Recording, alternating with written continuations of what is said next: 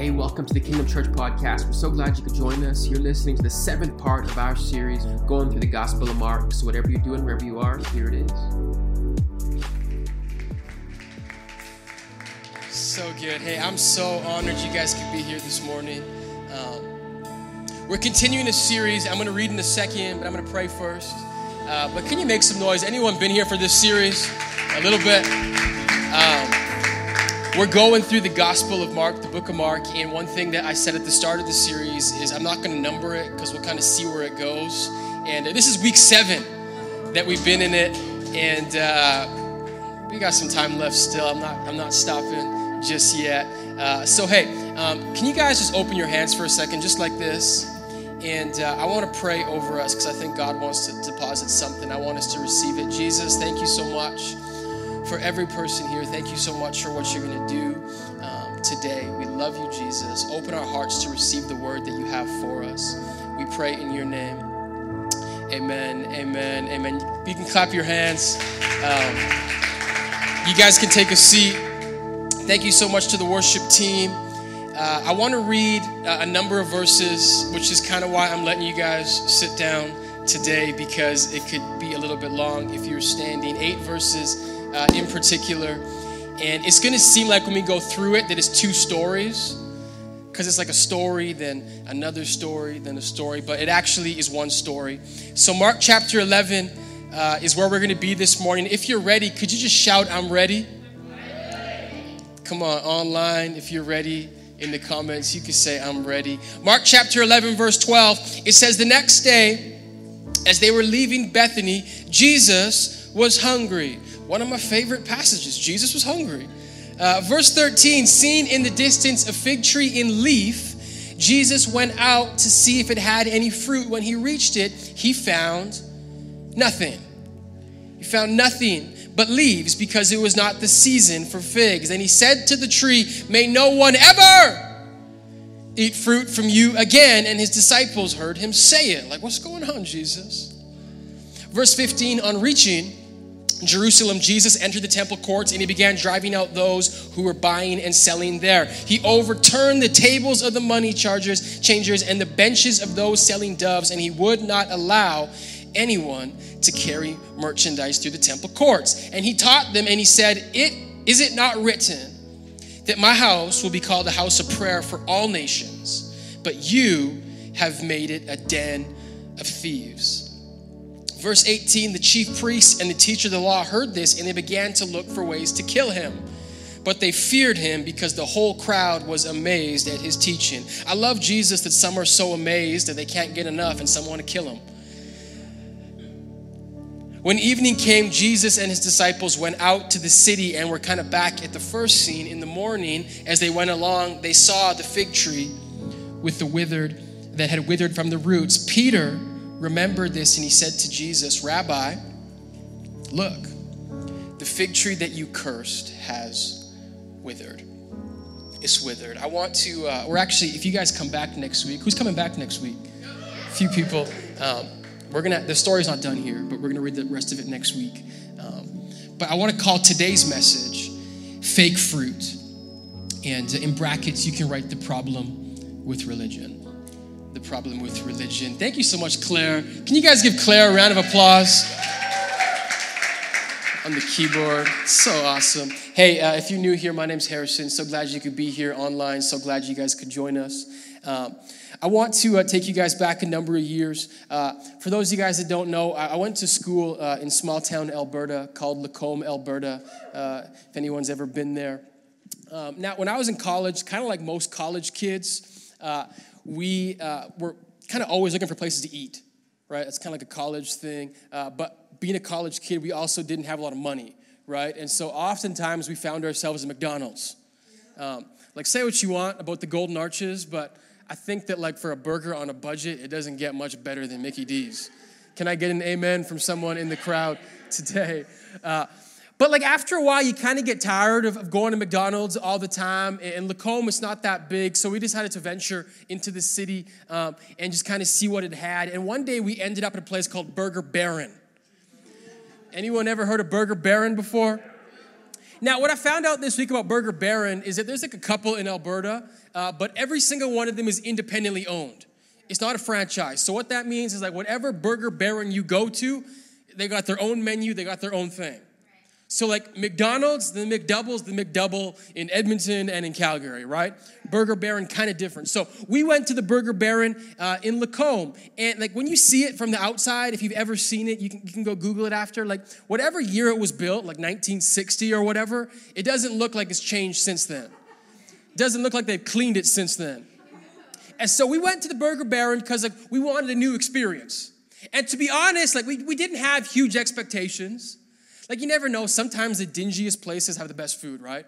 But like we just, we didn't really have any expectations at all. Uh, that all changed when we went into the Burger Baron and the owner decided to take our order. So we got in there and the owner was kind of the only guy working. I think he was cooking, taking the, the, the, orders, everything. And he was like, hey, have you guys ever been here before? Uh, we're like, no, it's our first time. He's like, well, you're in for a treat because uh, you may not know this, but the Burger Baron has the best burger in Alberta. And I said, okay. And uh, we kind of, you know, we didn't really get too excited. And so I think that he, he wasn't, you know, happy that we weren't convinced. And he said, no, no, seriously, you're not going to believe this, but do you guys know who Alice Cooper is? And I was like, yeah, I know Alice Cooper, rock star. He said, Alice Cooper has been here, and he actually says this is the best burger he's ever had. You guys know Alice Cooper? He's, he's a rock star, uh, a very famous rock star. He's getting kind of old now, um, but that doesn't stop rock stars these days. And uh, in my mind, I'm trying to figure out in what world, in what world tour did Alice Cooper ever find himself in Lacombe, Alberta? And he's like, yeah, no, like Alice Cooper has tried this. It's the best burger ever. Now, to be honest, um, I'm a skeptical person by nature. I didn't really believe him. And to this day, I still don't believe him. Uh, but here's the thing all that stuff aside, I'm already in the store. He doesn't need to sell me. And so the fact that he's trying to sell me on this burger, that kind of tells me at least one thing this must be a pretty good burger. Like he's so confident that like I'm already here. He knows I'm buying the burger and he's claiming it's the best burger you ever had and Alice Cooper's personal favorite. And so we ordered the burger, we had the burger. It wasn't great. Like it wasn't bad. I don't think this thing is a bad burger. Like it was okay. It was kind of like the best way I can describe it. Have you guys ever been to like a community cookout and there's like this 45 year old dad cooking 300 burgers for everyone and like everyone gets a free burger? You guys ever had that burger before? That's kind of what the burger baron tasted like. Like it wasn't bad, but it certainly was not the best burger I've ever had. And so we kind of always joke after that that there must be another Alice Cooper that lives in Rimbey, Alberta, and he really enjoys the Burger Baron. Uh, but to be honest, like again, like we went when we went there, we didn't have any expectations. We weren't expecting anything. The only time that it switched was when this owner began to proclaim that he had something. I think the issue is it's, if you proclaim something, you better be able to deliver what, you can, what you're proclaiming to have. And so, this is kind of where I want to go this morning. This is what I want to talk about. We're talking about this subject of fake fruit um, and the problem with religion. Uh, it's interesting because if you if you look up um, just kind of some of the things that turn people off when it comes to church, when it comes to Christianity in general, one of the biggest things that people will say is that the reason that they don't want to come to church, the reason they don't want to have anything to do with God, is because they feel like Christians are hypocritical. You guys ever heard that? Christians are the biggest hypocrites in the world. Me- meaning, hypocrite just means that they say one thing but they act another way. And so, for a lot of people, they're just turned off, or some people even were in church and they left church. And the reason that they left is because, like, man, people that are proclaiming to follow Jesus, a Jesus that says he's, he's loving, kind, gracious, the people that follow him don't really look like him. And so, one, one of the biggest reasons that people say that they don't want anything to do with God, church, religion, is because Christians are kind of hypocritical. And now, if you're a Christian, if you heard that before, a part of us can kind of get a little bit defensive, right? Maybe you've been there, and it's like, well, these people just need to suck it up. They need to have a thicker skin. We're all hypocrites. I think they just they're just saying that because they don't want to change their lives. Like, you guys ever made excuses, right, for that? And it is funny because when I look at Jesus, I think that like for the people when they look at church, when they look at Christianity, and the people that don't like the hypocrisy that they see, I think that they're actually in good company. Because when I understand the life of Jesus, if there's one thing that kind of ticked him off, it was hypocrites. If there was one thing that kind of rubbed Jesus the wrong way, was when people would say one thing but would act a different way. And so, the story that I want to study today, the story that I want to go through here in Mark chapter 11, what Jesus is trying to do is that Jesus is trying to dismantle a system and dismantle a mindset that was built on hypocrisy. What he was trying to do, he was trying to change a system, I need us to get this, and change a mindset where things look good on the outside, but not so much on the inside. And what's interesting, what Jesus wants to do, and, and we're going to see it in the story, is Jesus doesn't want to just change the old way. Jesus wants to completely flip it upside down. And the new way, I need us to understand this the new way of following Jesus does not actually leave room for hypocrisy. In the purest form of following Jesus, I want us to understand this. There is actually no room for you to be a hypocrite. The question is, then why is church oftentimes filled with hypocrites? So I want to, to look um, at a fig tree this morning, and it seems kind of obscure. We're going to study this passage again that we just read. But Jesus is about to use this fig tree as an object lesson, and he's going to take something from it and teach us today. So, is there anyone that's ready again to go this morning? Come on, can I hear some people this morning? Mark 11, verse 12, they were leaving Bethany. Jesus was hungry. Seen in the distance a tree in leaf means it was full of leaves. It was growing. He went to find if it had any fruit. When he reached it, he found nothing but leaves because it was not the season for figs. Then he said to the tree, May no one ever eat fruit from you again. Curses it. And the disciples heard him say it. Now, if you know anything about Jesus, or at least the picture or at least the perception of what you think Jesus is like, this is kind of different from the picture or the perception that you have. Because like when I understand Jesus, this kind of looks a little bit different. It's kind of odd. Like he's cursing a tree, like, calm down, bro. It's just a tree. But what I want us to understand is that Jesus is using this tree as an object lesson. And what I mean by that is Jesus is using this tree to take from it an abstract illustration that he wants us to apply to our everyday lives.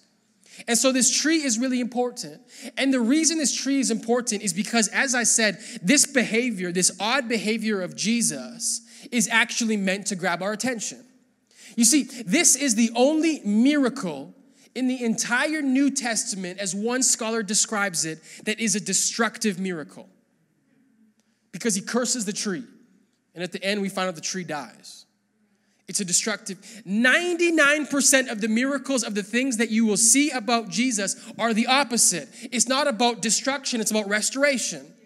Every other miracle, Jesus is giving sight to the blind. He's restoring people's lives. He's restoring health. He's casting out demons. He's literally bringing people back to life. If you don't know something about Jesus, I'll tell you something really quick that I want you to understand. One of the core characteristics of Jesus is that Jesus makes things new.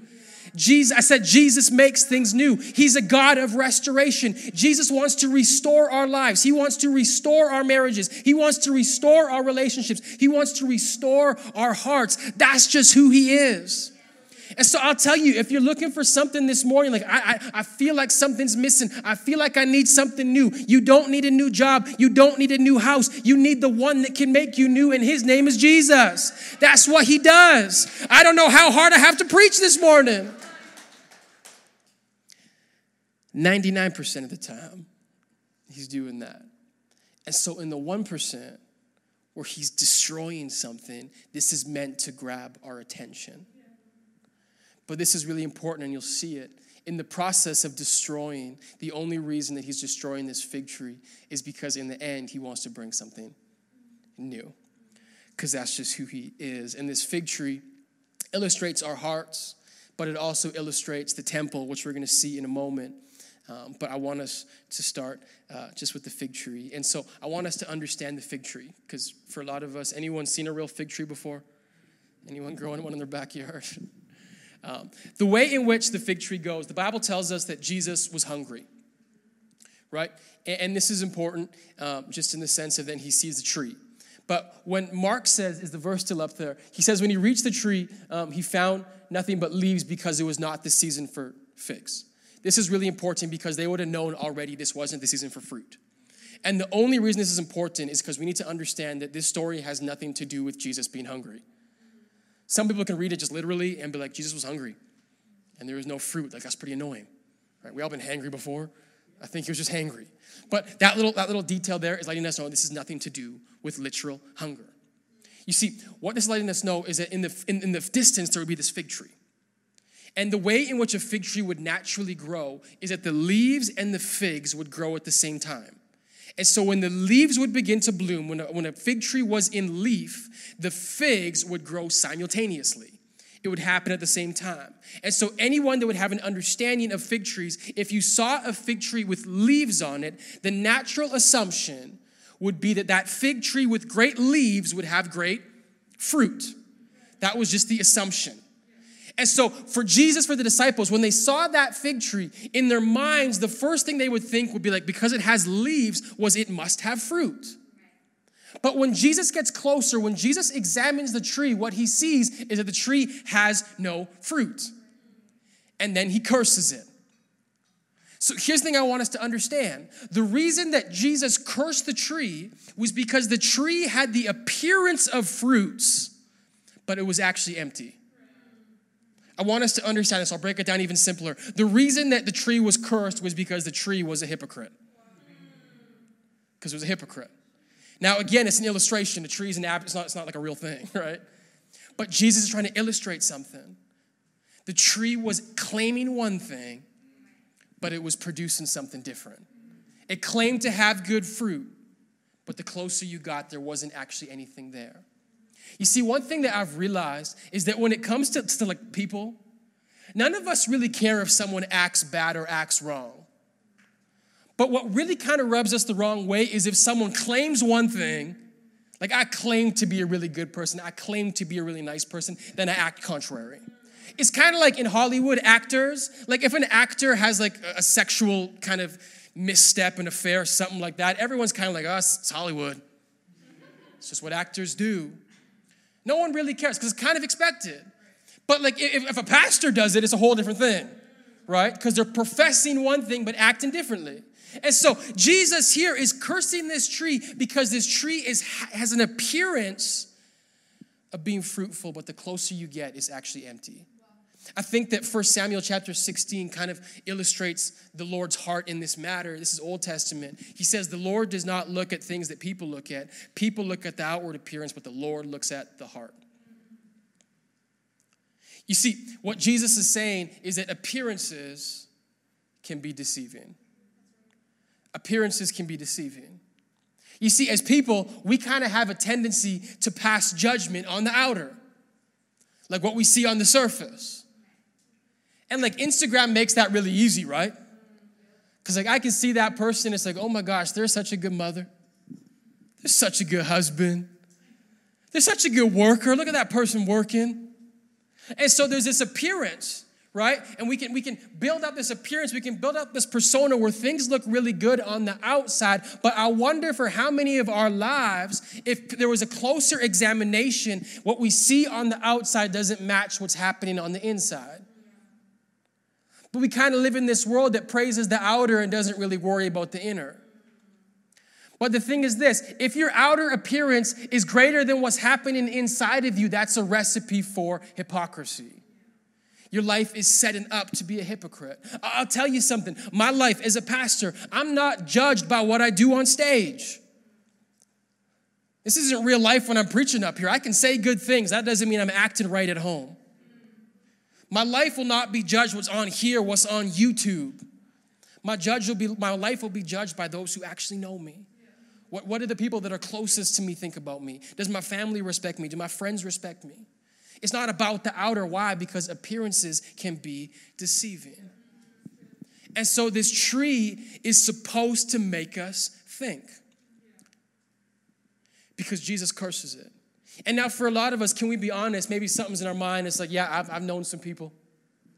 I've known some people that put up this front, but the closer I got to them, they were jerks.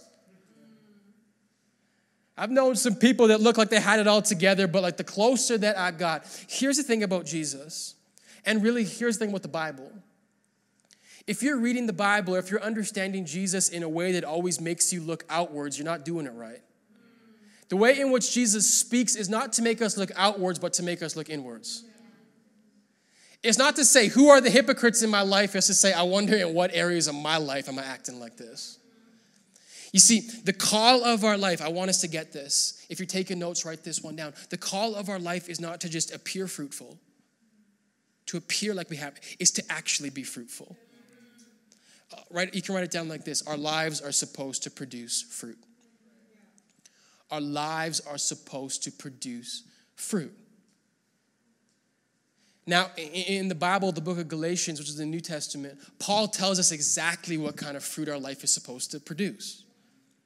He says, Your life is supposed to produce joy, peace, love, patience, kindness, goodness, self control. He says that is what your life is supposed to produce. You want to know what's fascinating about that list? Nothing in that list says that when you follow Jesus, people will know because of how much you read your Bible, how much you go to church, how much you post on Instagram, what your bio says. I, I, I don't see that anywhere. Instead, what it says is that your life, your mark of a believer, is the fruit that you produce. In other words, am I actually loving? Am I actually kind? Do I have self control? Don't go there, Pastor. Do I have joy? And so, what this story is supposed to do is to make us ask, what kind of fruit am I producing? Do I look really good on the outside, but the closer that people come, the more that people know me, the more fake I actually am? Is my social media, is my, is my work persona better than my real person who I actually am? And so, what we're supposed to do, if our lives do not produce these fruit, all we have to do is take stock. And the answer is so simple just have more Jesus. If I'm not producing fruit, it means I need more Jesus. It means I need more of Him in my life. I need more of Him. I, was talking to someone this week and it was so awesome. And she said, In this last year, um, I've come closer to God than I've ever come in my entire life. And she said, But it was really weird because like I was coming closer to God. Um, and at first, I thought that like I was gossiping more. And at first, I thought I was kind of like being less kind. She's like, but after time, what I realized, it wasn't that I was doing more. It was that for the first time in my life, I actually realized I was doing these things. Because that's what happens. When we come closer to Jesus, it's kind of like a mirror. It's supposed to be a mirror where the more we see Him, the more faulty we appear. And so we are actually able then to say, hey, my life isn't producing the way that He looks like, so I just need more Jesus. And it is so simple because the closer that we draw to Jesus, the more faulty we appear. And the closer we come to Jesus, it shouldn't be the more I think of myself, it's the less I think of myself. And it's the more I realize, man, I'm not like him, but I want to be like him. And so we draw closer. And the beauty is the closer that you draw to him, the closer that he feels. And the more our lives actually begin to produce fruit. And if we're not producing fruit, it's so Simple. All we have to do is one thing it's just repentance. What's repentance? Really simple is to say, hey, I fell short. I messed up. What does repentance look like? My life is supposed to produce the fruit of love. But like I really wanted to be loving, but someone on social media was like so stupid, so I just had to tell them how stupid they are. Jesus, I'm sorry. God forgive me. That's repentance. It's like I know I'm supposed to have self control, but we were alone and it was late. Um, and wasn't to Jesus, I'm sorry. That's repentance. And the beautiful thing is, in whatever situation, whatever instance you feel like you fell short, if you repent, Jesus forgives you every single time. I said, if you repent, Jesus forgives you every single time. He is just and He is faithful to forgive. And so it's not a matter of being perfect, it's a matter of striving after Jesus. And the more I strive, the more I realize how messed up I am. And every time I'm messed up, all I have to do is repent. And that actually brings me closer to Jesus. The reason you have guilt in your life sometimes is because you think you have to run from Jesus when you mess up. It's the opposite. You come closer. And it's so easy because when you do these things, your life will begin to produce fruit. The question is, why don't we do it? Why don't we do it more? Why aren't our lives more fruitful? It's because we kind of live in a time and a culture now where we're actually, because like 10 years ago, maybe like you don't want to talk about the word repentance or um, getting people to change. And uh, that's not so much anymore, but it is taboo in one area. You see, I think the reason that for a lot of us we won't look inward is because we're too busy looking outward. And we live in a time, we live in a time in history where instead of looking inward, we're looking at everyone else and saying, How can I judge those people? How can I get those people to repent? Listen to this. We live in a time where we want every single person has ever done something wrong to repent. That's cancel culture. I want them to know that they, we want every single person to experience justice. The ironic thing is, we want everyone to experience justice except us. Because listen to this it's a whole lot easier to tell someone else how bad they are than to look in the mirror and say, I fall short too.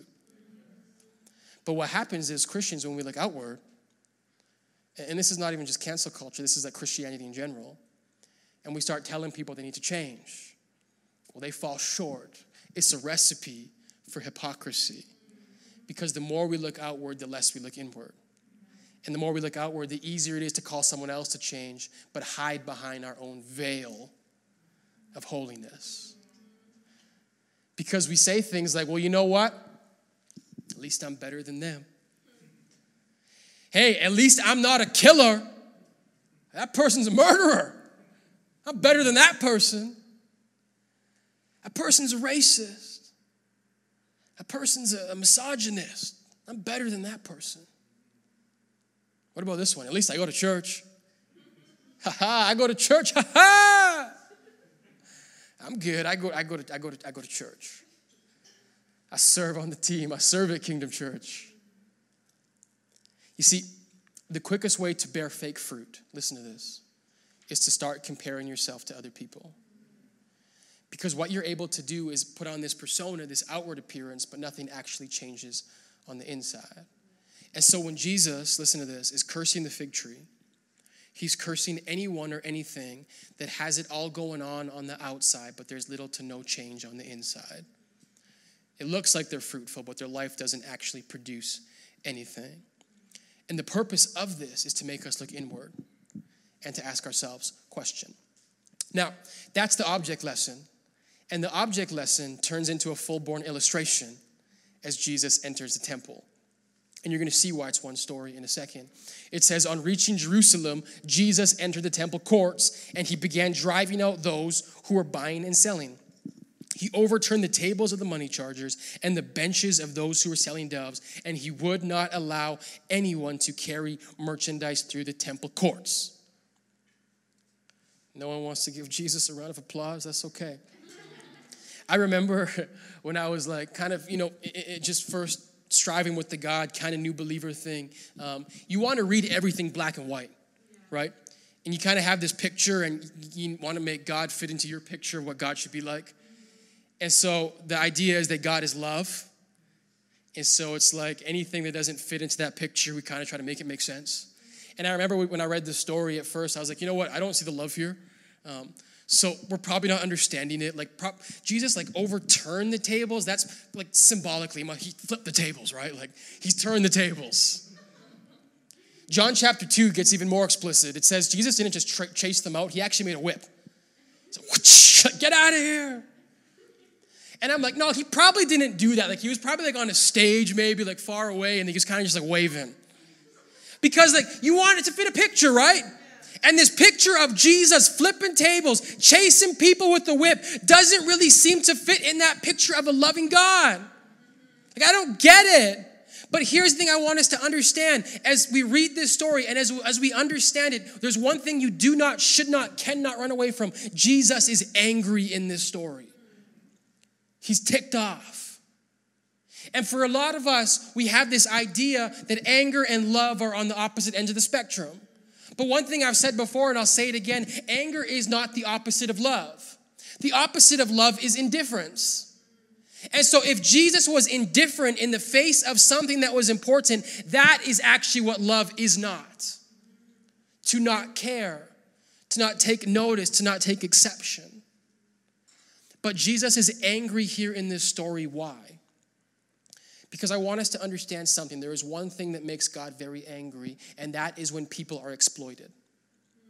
God is against the exploitation of people. God is against people being taken advantage of.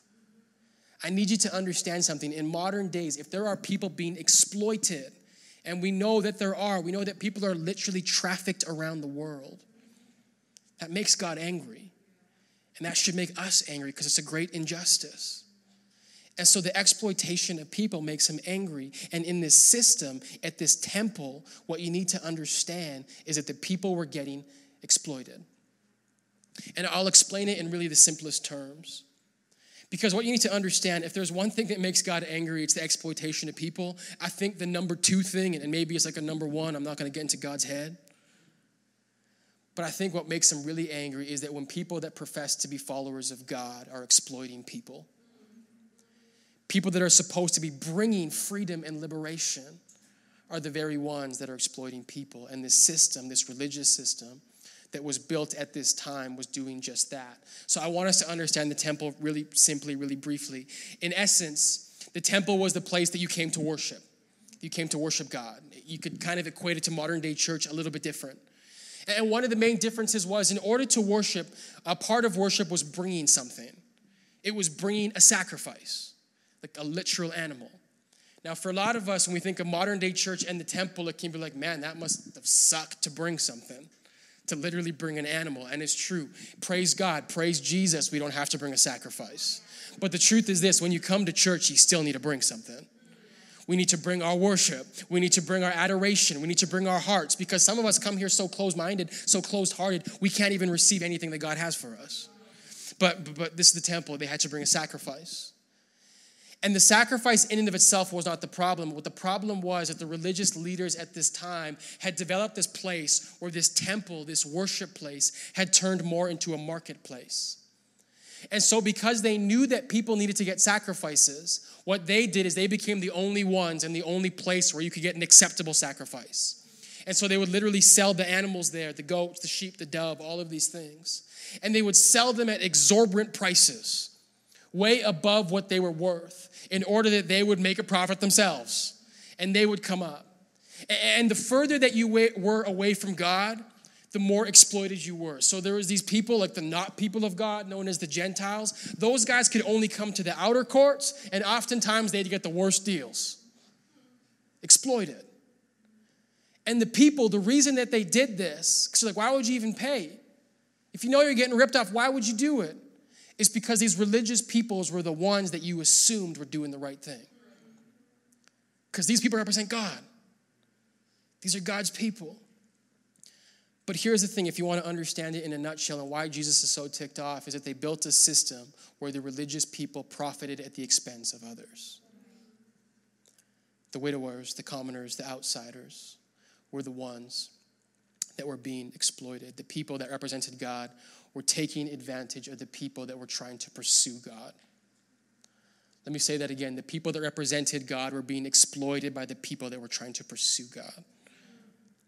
Represented God were exploiting the people. Let me say it again, make more sense. Third time. The people, edit that out online. The people that represented God were exploiting and taking advantage of the people that were trying to pursue God. Does that make sense the third time? That's how I meant to say it. And so, listen for a second. I want to speak because at the start, there's this crowd, and maybe you're there, maybe you're online.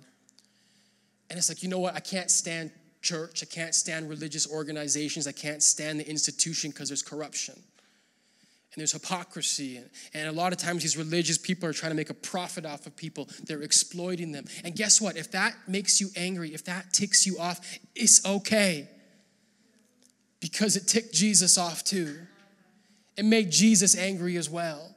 And the truth is, when Jesus is flipping the tables, what he is saying, he's bringing judgment down on that institution. He's bringing judgment down on any religious institution that is taking advantage of people. God can't stand it either. It makes him angry. And so he flips the tables, chases them, then he teaches them. That's when you know you're really gangster, where you can do all that stuff and start teaching. But he says this He says, Is it not written, verse 17, that my house will be called a house of prayer for all nations, but you have made it a den of robbers. You have made it a den of thieves. Now, you need to understand this is a stunning accusation that Jesus puts up here. A den of thieves. You have made this house of prayer into a den of thieves. You see, the system, listen to this, this is, this is important. The system that represented God became a place where people actually hid from God. What do I mean by that? You see, the thing with the religious people is in this time they had become so filled with power. I don't think they actually recognized what they were doing. I don't think they even recognized the fact that their hearts were being hardened. But this is the thing with religious institution, and this is the thing with the heart of religion, is that the safest place for the hardest of hearts to hide is within the confines of religion. And what I mean by that is that religion gives us this false sense of security. Because as long as I'm doing the things that I'm supposed to do, I think I'm okay. As long as I have that appearance of holiness, I think I'm okay. But I want you to understand this the safest place for the hardest of hearts is within the confines of religion. Now, for some of us, it's like, you know what? Like, that, that's temple stuff. That's old. That's not, that doesn't happen today. You see, I think that one of the reasons that this does happen today is because the very system that Jesus came to tear down, oftentimes the one that we profess to follow, Jesus, the system that he tore down, we build it right back up. We build it right back up. I want you to understand something. The system that Jesus tore down was a system built on religion. And when I say religion, what I mean is this the way that you relate to God, how God approves of you, is based on what you do, it's based on behavior. It's based on rituals for the Jewish people, based on what they ate, what they drank, how well they sacrificed, what days they kept holy. That is how God approved of them. But what happened was a system was built where they could do all the right things. They could keep the feast, they could keep the festivals, they could keep all the sacrifices. And so on the outer, it looked really good. But their hearts were hardened. But they felt okay because I serve in the temple, because I brought a sheep. And here's the thing with bad leadership the religious leaders were bad, corrupt, whatever you want to say. That diffuses to everyone. And so the rest of the people had a hardened heart as well. And they couldn't see the goodness of God. Because instead of the goodness of God, the system was built on what they did and what you did. And so when I say sometimes the church rebuilds that system that Jesus tore down, it's because like we don't have temples, but we have churches. We have denominations. We have labels, we have titles, we have things that we put on ourselves, and many times we put these things on ourselves to put us above other people. And we have this thing where I can actually hide behind a hardened heart because I go to church. I get wild in the night times, but in the morning I'm at church. So I'm good. Because the safest place for the hardest of hearts oftentimes is within church. Crazy thing, a lot of times it's within church leadership. It's within pastors. But Jesus came to tear that system down. You see, this temple was a very picture of the fig tree, where it looked good from the outside, but the closer that you got, it had no fruit. It was fake fruit. It wasn't producing anything that was long lasting. And so when the story ends in Mark chapter 11, verse 19 and 20 to 21, it says, When evening came, Jesus and his disciples went out of the city. In the morning, as they went along, they saw a fig tree withered from the roots. Peter remembered and said to Jesus, Rabbi, look, the fig tree that you have cursed has withered. Now, what you need to understand is when the, when the fig tree is gone, this is a representation of the religious system and what is to come. You see, what Jesus says when he curses the tree earlier, he says, May no one eat fruit from you again. And what he meant by that was that the way in which things were done in the past, he said, May this not be the system of the future. And so, what he was doing is he was casting judgment on the old way because I want you to understand this. The old way was all about what you could do, it was all about what you would do, it was all about your works, your goodness, your sacrifices. It was a system built on you. And so, what we say is that religion, what religion is, religion is a system that is all about what you need to do. Do this and you'll be saved. Do this and you'll be holy. Go to church and you will become more of a God person. There's nothing inherently wrong with doing good things praying, reading, all those outer things. The issue is when the outer doesn't match the inner. And so, the system, what I said at the start, that does not leave room for hypocrisy, was the new system that Jesus brought in. Because in the old system, it was about the sacrifice that you brought. That was how you attained salvation, that was how you attained forgiveness. In the new system, the Bible tells us that Jesus brought a new and better way, making the old way obsolete. And in the new way, it's not about what you can bring because religion says do, it's about what God did. And what God did is that He sent His only Son, that whosoever shall believe in Him shall not perish but have everlasting life. Why? Because He became the sacrifice that no other sacrifice could live up to. Because He who is without sin became sin so that we could become the righteousness of Christ. You know what that means? It means that when God looks at me, He doesn't see my past, He doesn't see my mistakes, He doesn't see my failures. If I've accepted Jesus, He just sees Jesus. Religion says do, Jesus says done. It's done. On the cross, Jesus said, It is finished. The old way is finished. Listen, here he's casting judgment on the fig tree, on the temple, but it's a foreshadow. On the cross, it was done. This system no longer exists. And so, anytime we try to build back a system that is based on anything that you and I can achieve or do, we're bringing back what Jesus has finished. And in the new way, the better way, you need to understand this. It leaves no room for hypocrisy. Why? Because I know that I am nowhere, I, my standing has nothing to do with anything that I've done. It's all about Jesus. It's because I understand that we all fall short of Jesus. And so when I look at the worst of the worst, I realize, guess what? I am among them. Paul says, uh, he says, of all the sinners, I'm the worst. There's no ranking in the kingdom of God. We're all the worst. Every single one of us needs Jesus. Every single one of us needs grace. Every single one of us needs His mercy. And when I understand that, I can look at the people that I think I'm better than, that I think I'm more holy than, and say, man, if it wasn't for the grace of God, we're all in the same playing field. And so listen to this. That's who Jesus is.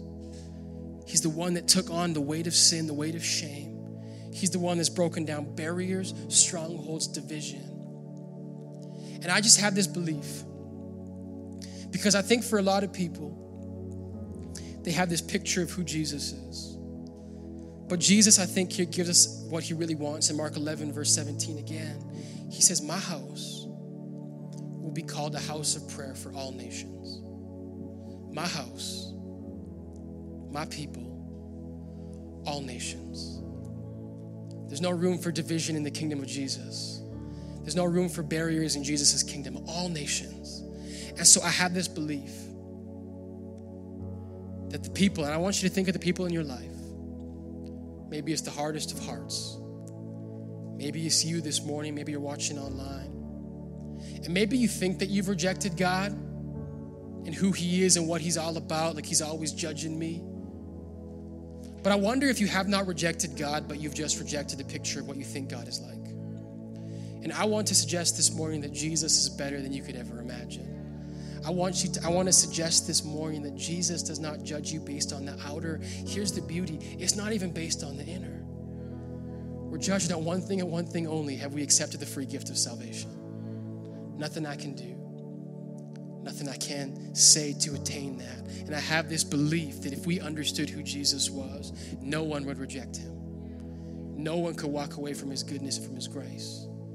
And so, if that's you this morning, I want to make this appeal to reject the old and bring in the new. Put away the old and bring in the new. Cast away the slave and live in freedom. I want, let's just stand for a second, church.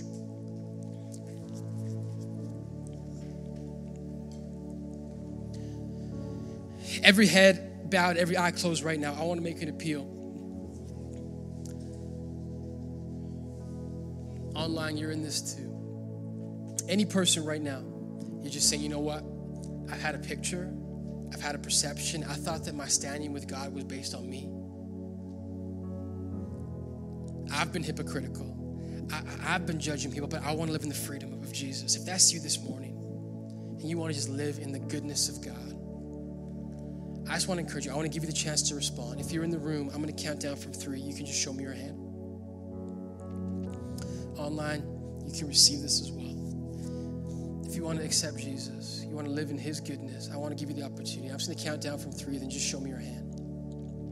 In three, two, one, just show me your hand. Thank you. Thank you. Come on, thank you.